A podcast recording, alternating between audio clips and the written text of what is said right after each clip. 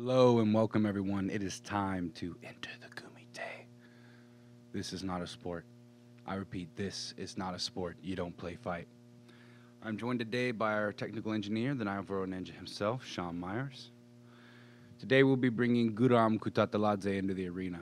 But first, if you enjoy the content we're creating, make sure to like, share, and subscribe. Okay, Guram Kutateladze. What can I say about this fighter? Well, let's start by getting into his background. Who is he? Where is he from? What has he accomplished? Uh, Guram is a Georgian fighter, um, Georgian and mixed Scandinavian. Uh, he lives in Sweden today. Um, he's on a nine-fight win streak. He is his current record is 12 and two. Uh, he's fought in a, a plethora of different organizations. He's fought in just about a different organization in almost every fight, going back through his track record. Um, he's currently training uh, in Sweden with Alexander Gustafsson, Khamzat Chimaev.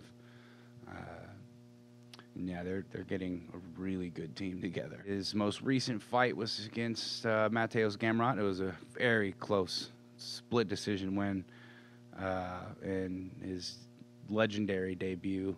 I do have a feeling that they will be seeing each other again. I think Guram and Mateos are both top prospects, and one of at least one of them will be fighting for the title someday soon. Uh, he's very close with Khamzat Chimaev. You know, he calls him his brother. I mean, a lot of the people from that side of the world, that region, you know, very familiar with the, the terminology brother. Um, but they're very close. He claims to have been in seven to eight hundred individual combat matches. That include wrestling, submission, grappling, MMA as a kid. I mean, there's there's even footage, you know, uh, in the web somewhere where he gets caught in an armbar by another kid. He's about nine or ten years old. It's a black and white photo, and he actually gets all the ligaments torn in his arm from that fight uh, and he gets rushed to the hospital. Yeah, it just uh, this this is a different kind of person. He's cut from a different cloth. He's been fighting his whole life, and you can see it in the way that he's built and just the way that his body takes, you know, incoming impact. Um, future plans. He's got an upcoming fight with uh, Don Madge on July seventeenth. Uh, I want to see him fight Paddy Pimblett. There's Paddy, the Paddy Pimblett, is about to be coming over to UFC. He just signed. Um, but Paddy on Twitter actually went, he, he actually said some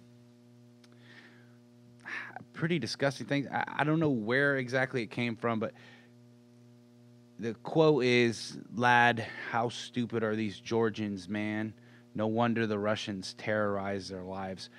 Uh, Pimblett's referring to the Russo-Georgian War uh, in 2008. Um, this pissed off a lot of Georgian fighters, uh, especially Guram. Um, you know, Guram's been you know on a couple podcasts, and he kind of talks about this, and you know, uh, you know, you don't need to be bringing these kind of politics into the fight game. You know, you're not a historian, you're a fighter. You know. And yeah, Guram wants that fight. Uh, unfortunately, Pimblett's saying that he's likely going to be joining the featherweight division. Um, I would like to see that fight with a little bit of bad blood. It'd be, be really nice. Uh, the fight with Don Madge coming up. Make sure to look out for that on July 17th. Um, so let's do let's do a breakdown. You know, how does he fight? Why is he in the Kumite with us here today? So Guram is an ambidextrous uh, Muay Thai fighter right? And he has the Muay Thai movement, defensive reactions.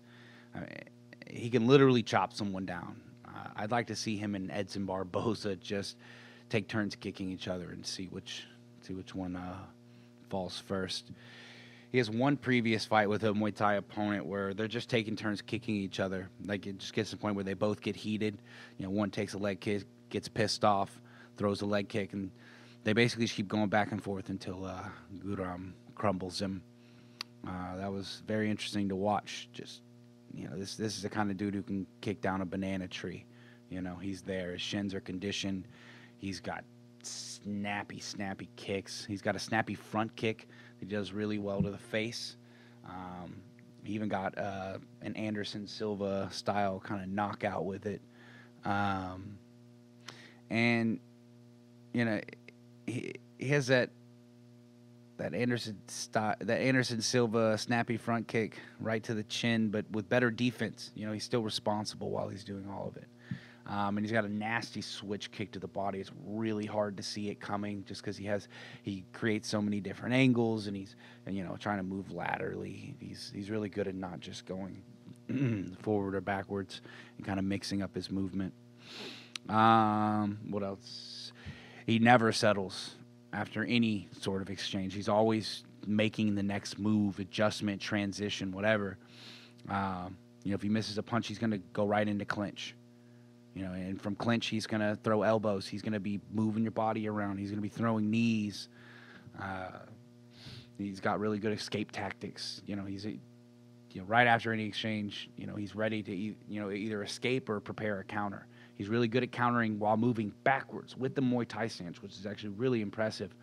Um, and then he's really good at tagging on those follow-up leg or, or head kicks or switch stance, switch kick to the body. Um, yeah, he, obviously he's a very decorated striker, but he's by no means a slouch on the ground. Uh, he's a very flexible spider and rubber guard. Um, he likes to go for shoulder locks when on bottom. I don't know if he's doing it to actually try to get the submission. Uh, I guarantee, you know, if, if, he feels the submission there, he'll go for it. But I feel like he's doing more for a source of leverage to get back to his feet. Um, he's always moving. He's always shrimping. He's always throwing up some kind of submission you got to respect that in a fighter when you know they don't settle on their back because that's it's really exhausting to try to keep getting back up on your feet. Um, but I wouldn't be surprised if he gets a finish with uh, one of these shoulder locks in due time. He's got a really good rubber guard. His his legs are very flexible. He can throw them right over the neck, um, and his spider guard is very. I mean, his legs are his legs are so flexible. Uh, I mean, he can literally generate strength with his legs completely spread apart and keep grown men off of him. Honestly, there's so much more to discuss about this fighter. I'm very excited for his future.